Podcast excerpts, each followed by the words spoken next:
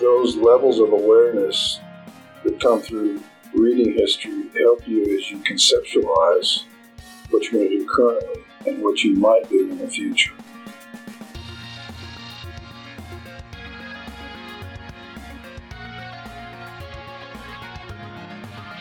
Greetings and welcome to the Operational Arch, the official podcast of the School of Advanced Military Studies, dedicated to bridging the gap between tactics and strategy through the study of operational art and the operational level war. I'm Major Dan Warner, here alongside Majors Kelsey Kurtz and Josh Bedingfield will be your host today. Today's guest is a U.S. Army Command and General Staff College Ike Skelton Distinguished Chair for the Art of War and Director of the Art of War Scholars Program, Dr. Dean Nowowiejski. Dr. No is an alumni of the United States Military Academy at West Point and served as an armor officer for over 30 years, retiring as a colonel in 2009. He is a 1995 graduate of SAMS, a 2001 graduate of the U.S. Army War College, holds a PhD in history from Princeton, and is the author of Success Against the Odds The American Army in Germany, 1918 and 1923.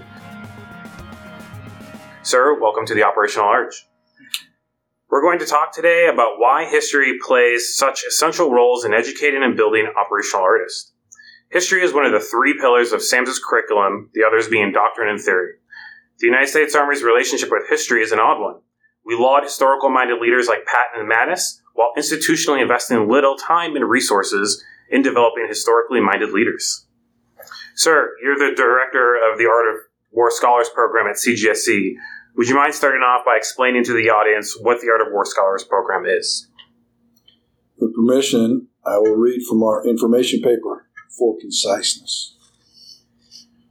CGSC's Art of War Scholars Program offers a small number of competitively selected officers an opportunity to participate in intensive graduate level seminars and in depth personal research focused primarily on understanding strategy and operational art through the lens of modern military history. The purpose of the program is to produce officers with highly developed critical thinking and communication skills and an advanced understanding of the art of warfighting. These abilities will be further honed by reading, researching, thinking, debating, and writing about complex issues across the full spectrum of modern warfare from the lessons of the Russo Japanese War through operations in the joint contemporary environment, while beginning to understand the 21st century evolution of the art of war. A significant distinguishing characteristic of the program is the production of a scholarly master's thesis that contributes to the body of professional knowledge. So, would you say, sir, that the Art of War Scholars Program is among CGSC's if not CGSC's preeminent function or organization for the study of history in regards to its return on developing an operational artist? Well, I'm obviously prejudiced about the answer to that question. Uh, I would have to give due deference to the expertise of the faculty and the curriculum in the Department of Military History and CGSS. I would have to give deference to the study of history in the Advanced Military Studies program and the other programs at the School of Advanced Military Studies. Uh, but the War Scholars program, as a Command and General Staff College program, meets a need for that intensive study of history, and I think it, you know, it answers that call. Uh, I think it's very challenging. I think it's very rewarding it leads us into the episode well as kind of our first cornerstone episode of the three pillars of SAMS's curricula, um, and AMSP particularly to focus on doctrine, history, and theory, and how it informs a practitioner.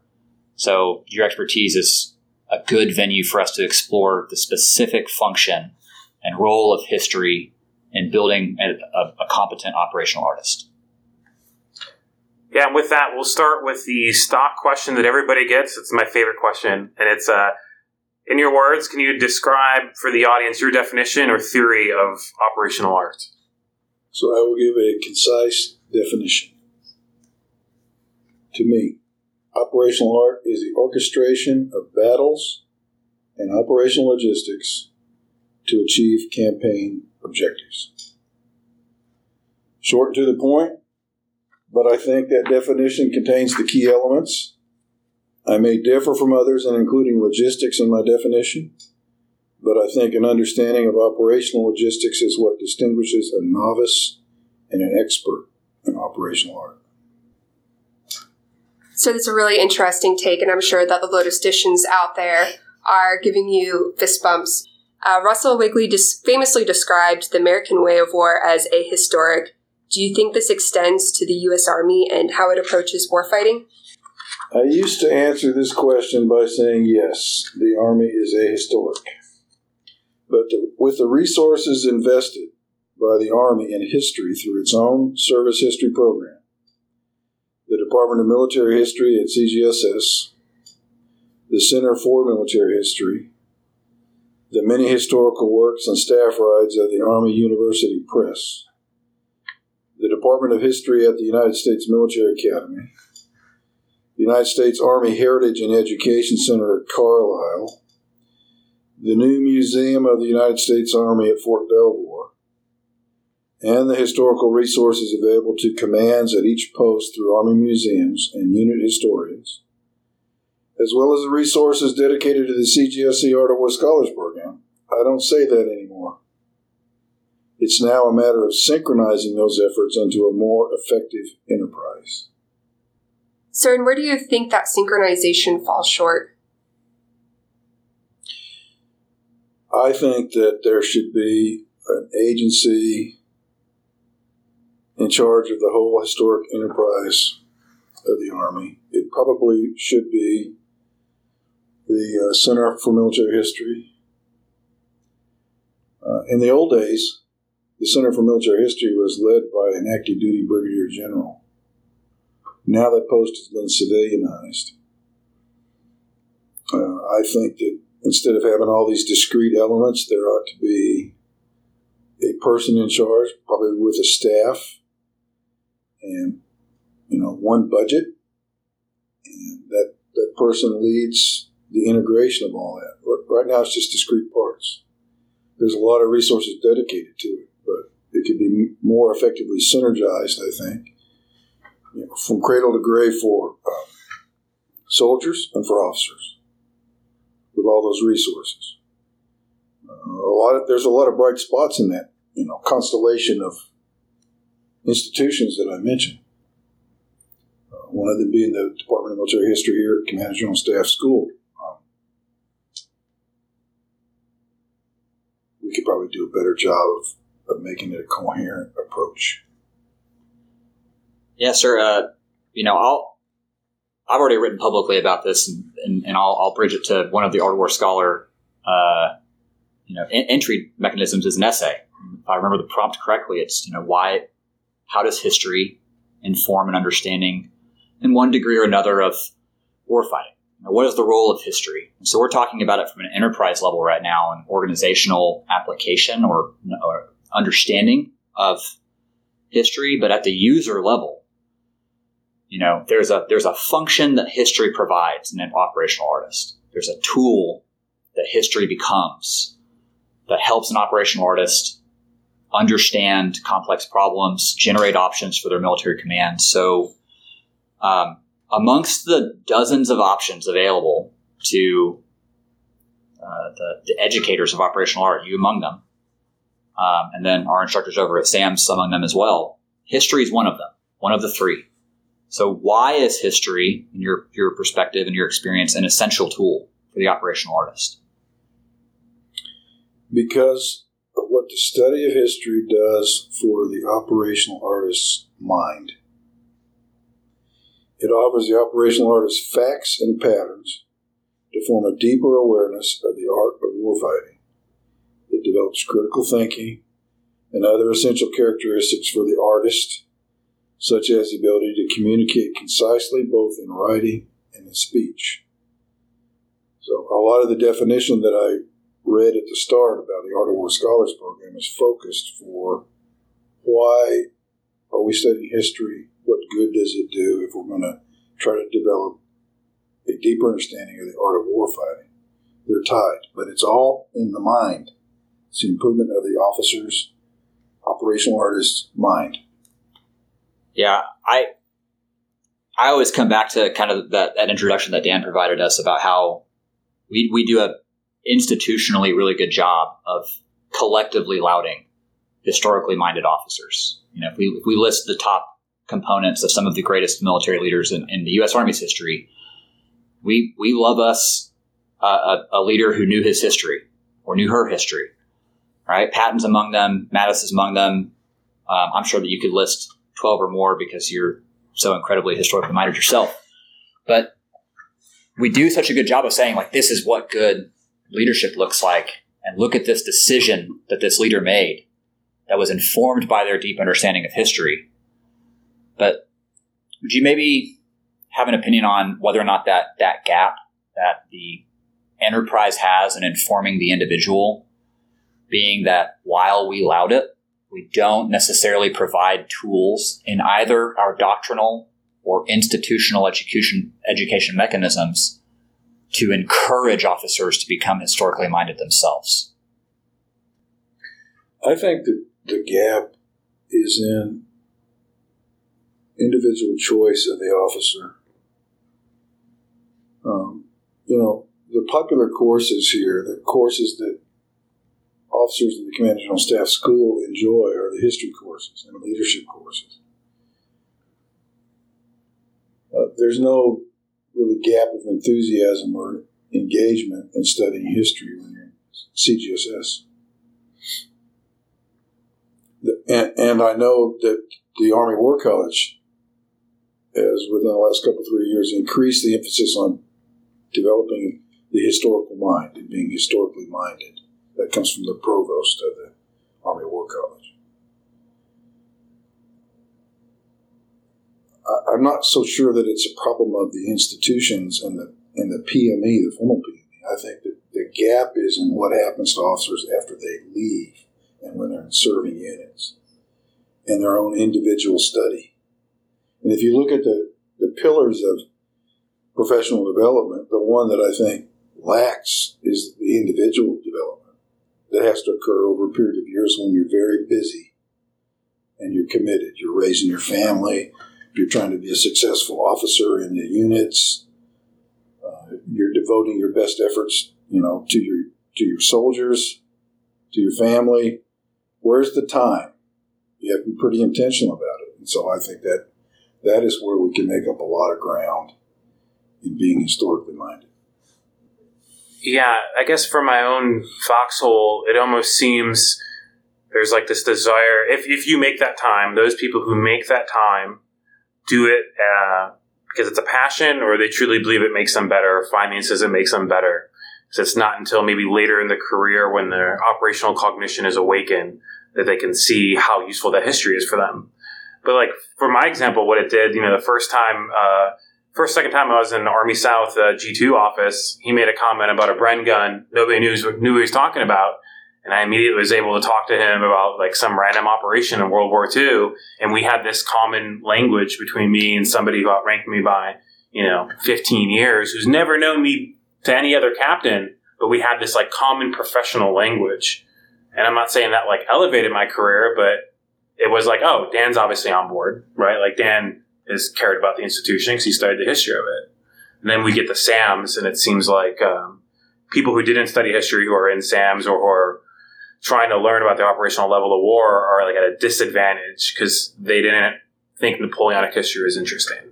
So they're looking at Napoleon and trying to glean lessons, and they don't know the difference between like Leipzig and Austerlitz, right? So it's um, yeah, it's like too late when it becomes important for you to know. At least that's how I I kind of encountered. Dan's not saying it out loud right now, but Dan's the biggest Napoleon nerd. In the I'm not. The, no, class. they're they're okay in the class maybe in in our small class in our in our seminar and the whole of Sam. That is a wide pond. That is a very dangerous pond. There are very smart people out there who are better at Napoleonic history than I. Uh, so with that, sir, how uh, the relationship between theory and doctrine and history? Uh, how does that help the operational artist when your operational cognition has awakened and you're trying to use theory and doctrine? Some people depict the relationship between the three, history, theory, and doctrine, as a trinity, like Clausewitz Trinity. Some stratify the three to describe how history leads to theory and doctrine. I'm probably more comfortable with a trinity that describes a more fluid relationship. I agree that they are pillars of operational art, and each is essential. Theory and doctrine as essential to the operational artist, just like history is.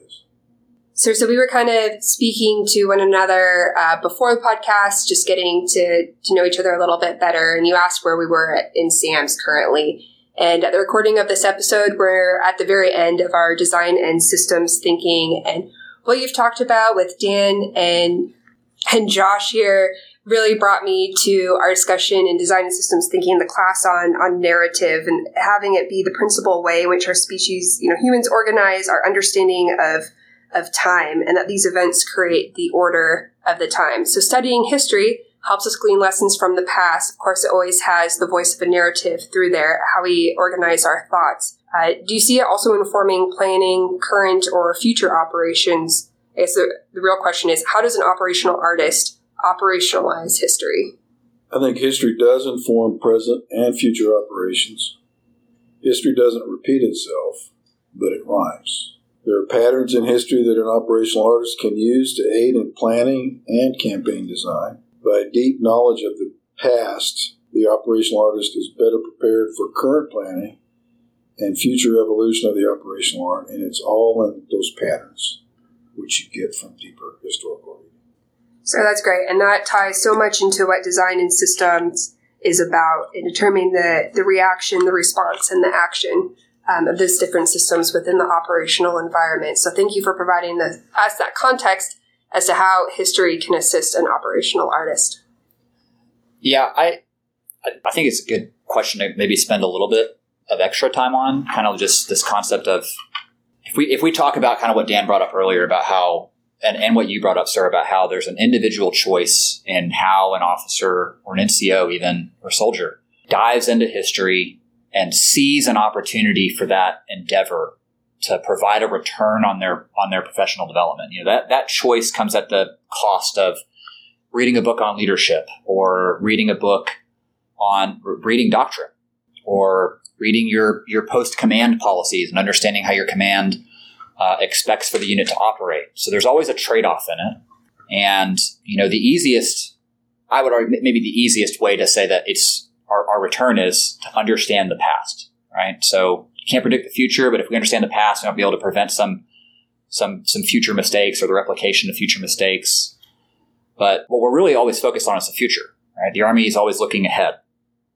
And this concept of operationalizing history, finding a way to provide us a return in the FUOPS cell or in the CUOPS cell. I'm just curious if you have, you know, an anecdote or a way to frame an option for an officer who's asking themselves the question, how does this help me looking at the present state or the future state? By reading history, you're better, you have a deeper understanding of context. So it might be a cultural context, it might be a chronological, technological context, it might be geographic, but those levels of awareness that come through reading history help you as you conceptualize what you're going to do currently and what you might do in the future. Um, it, it's patterns and recognition. It's looking for similarities. It's a mind that's capable of thinking of different options, thinking critically, uh, and seeing things that you wouldn't otherwise see if you didn't have that awareness. If you unpack MDMP, military decision making process, or the joint planning process, or even some international planning processes like the ones we use with our NATO partners or um, elsewhere throughout the world. In my experience, and I'm, I'm happy if anybody in the audience can kind of write us in and tell me if I'm wrong, or um, I hope you can tell me I'm wrong. But if you look through the regulations on there, history's in all of them. They all acknowledge like, hey, history plays a plays a role in this process, but it doesn't necessarily include a step on how to account for it, right? So if you look at you know mission analysis, there's a we ought to look at the variable of time. Like history plays a role in there but it's not prescriptive and it's not necessarily even proscriptive. So if we're in a planning process and you are a historically minded officer, how are you integrating history into that planning process in a productive way without dragging that planning process into just looking at the past for an answer. I think the study of history is part of the planner's preparation to begin each planning process. It's part of the equipping of the officer to be prepared, to be ready. The more you study, the better prepared you are. I also think that history contributes to the initial steps of understanding your operational environment. We all know the stories of operations which demonstrated a geographical or cultural ignorance which could have been prevented by a deeper historic awareness. I remember having Lawrence in my rucksack for the Gulf War. And the many officers who studied British or Soviet operations in Afghanistan before deploying that was on the right track. Yeah, I'll go back to one of the seminars we had last year with Les Grau, one of the speakers we had that I was like flabbergasted that we had an opportunity to talk with. Because I had Les Grau in my rucksack in Afghanistan. Same here. Same? Yep. Yeah, everybody, everybody had Les Grau, right? The Bear Went Over the Mountains. Like, we, we all read it. We're in the seminar last year, and Les Grau said that that book got published a little, little ways before Afghanistan. So Les Grau being one of the preeminent, you know, worked, worked in, in Russia, had a deep cultural understanding of the Russian military and political industrial complex and how it informs our understanding of potential future states for the U.S. Army. And correct me if I'm wrong, but he, he couldn't get it published. And so when September 11th kicked off, and all of a sudden the Army is super interested in the history of military operations in Afghanistan. So the question inherent in that, I kind of kind of trying to parcel together some of the things that you said is history's big. We can look at Napoleon, we can look at Operation Bagration, we can look at Operation Torch, Operation Desert Storm at this point. Not to not to age anybody who participated directly in, in Desert Storm, but it's it's minor minor hmm. league historic at this point, possibly. We had an opportunity to to have a deeper understanding and width of Afghanistan, but an event catalyzed an interest. I don't know if that's necessarily a question or if it's just a thought, but how how the current state informs what we look at in the past.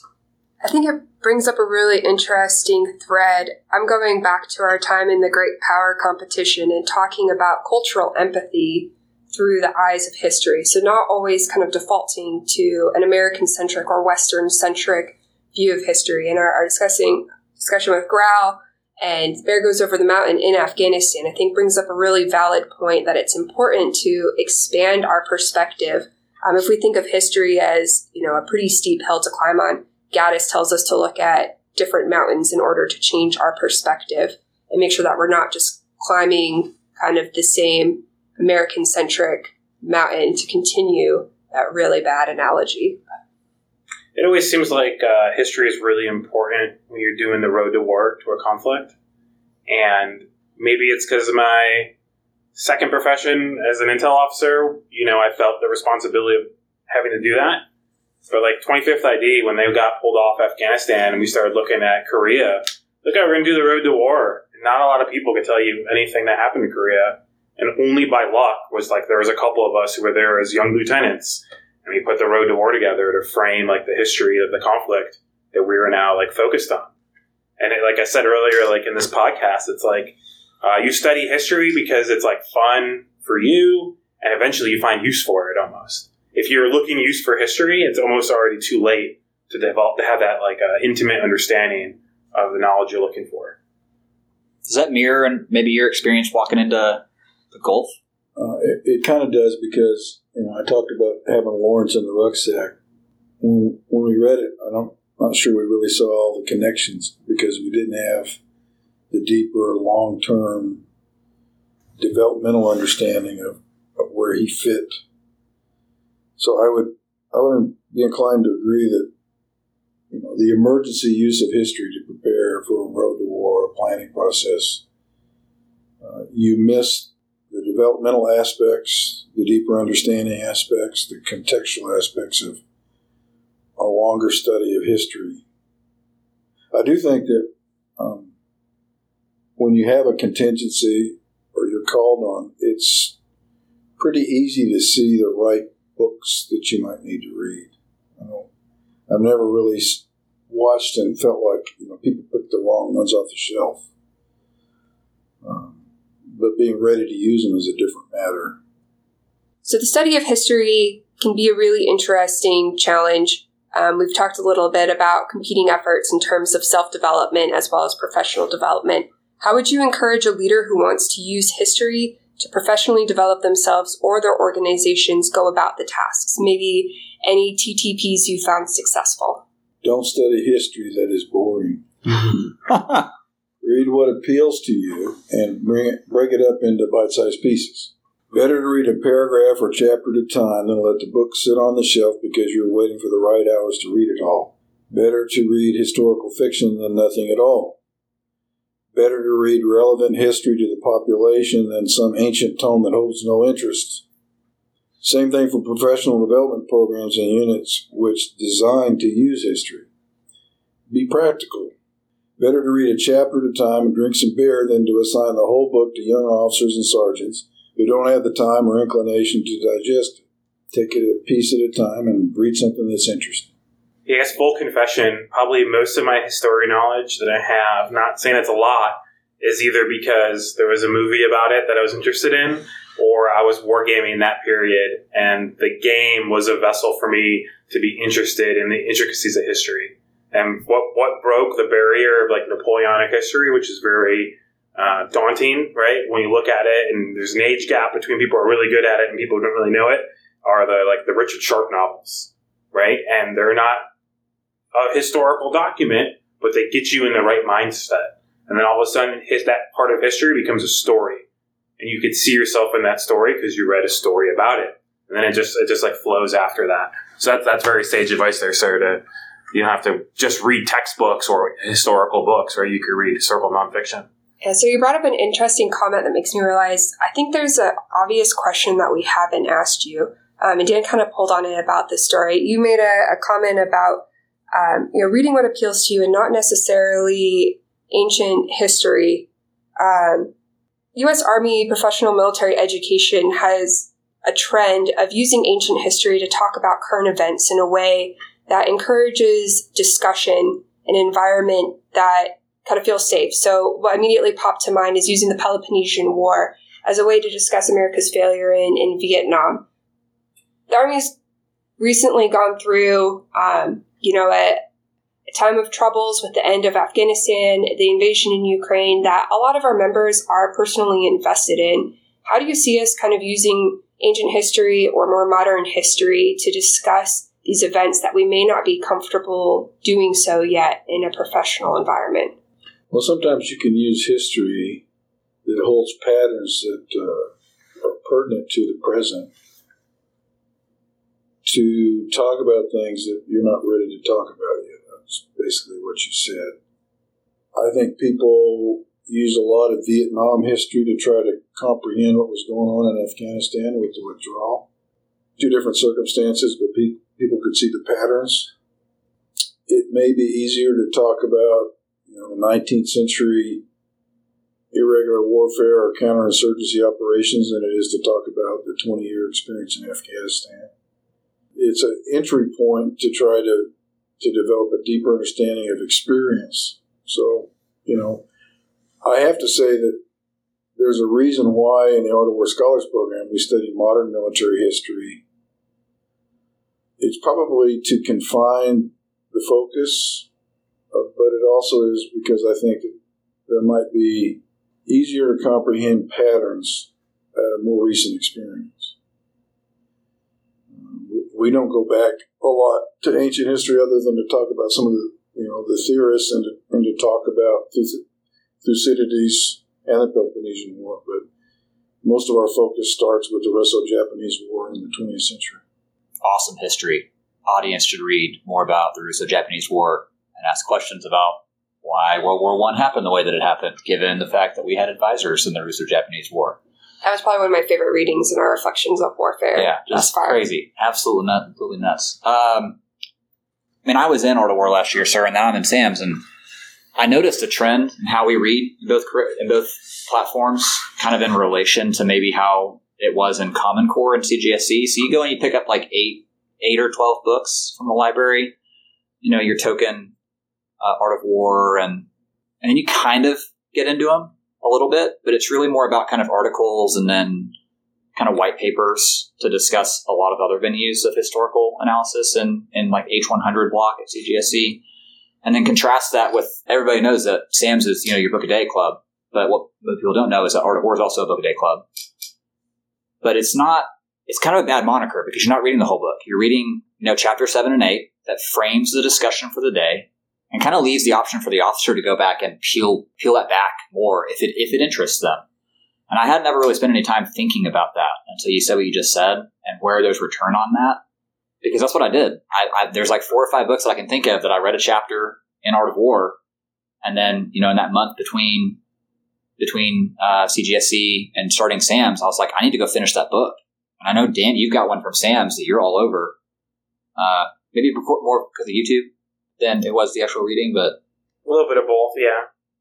I'm jumping on your train. I'm latching myself to your lead train, sir. I think that reading that chapter a day, that's an ex- that's excellent advice. That's a very good way to put it. Especially if you're designing the curriculum for future SAMS programs. Or writing your unit's leader development program, right? Or NCODP or ODP. So Josh, what I think you're saying is that once an eagle should be forever stricken from leader development programs. I'm gonna I'm gonna paint myself into a corner and say that I've never read Once an Eagle because I was reading Russian history because I'm a nerd like that, and that's where I like to well, I like to read. But I like to read it, so I enjoy it. Well, it, it brings up an interesting idea that your leadership development program could be a book that you can lean on, and you introduce it as just we're going to read chapters seven through nine and have this discrete discussion. And then from there, you could take off the cues of the, of the officers, NCOs in the room to see what further would interest them to keep to keep them right. What what would hook them on? And I, that's not something that I've experienced in LPDs, right? It's usually read the whole thing. But yeah, it's a very interesting thought. And then, sir, I'd be remiss if I didn't ask you this question. Kind of a hot topic in SAMS right now. Uh, there's talk of the operational level of war potentially not existing in antiquity. I would point to the campaigns of Julius Caesar in Gaul and just Fabian Maximus and you know how he defeated Hannibal as operational level of war thought. Just wanted your opinion, and judging by your definition, I think you can say there are some instances where operational level of war existed in antiquity, but I don't want to put words in your mouth, sir. I think we can look back in history, ancient history, and see times where battles and logistics were orchestrated to a campaign objective. You see that in Roman history. Probably see that with Alexander the Great, others. I'm not sure that they would have been aware that they were doing it. Um, they wouldn't have written about it that way, but it existed. And by studying that, you just get a better understanding for the present. Yes, sir, definitely. Hot take question followed by a hot take that one can do something without knowing one is doing something. Yeah. Yeah. Very revisionist of us. Yeah. Sir, thank you for your time. Uh, do you have any uh, closing words for the audience? Be intentional about designing and executing professional development programs in units which show the commander's interest, intent, and imprint. Don't let the time requirements take away the chance to make your officers and sergeants better. Take pride in professional development that is real and that is engaging. Sir, thank you for that. Uh, what can the audience expect from you next, and uh, where's the best place for us to follow your current work? I would simply invite the audience to consider my recently published book on the American Army in Germany after World War I from the University Press of Kansas. I think it tells a story about Army achievement that few people realize, shows effective leadership of officers in the whole of government, and is a lesson that we still need to learn how to conduct stability operations in military government. The cheapest way to get the book is directly from the University Press of Kansas. They run frequent discounts of 30% or more, which makes the book affordable.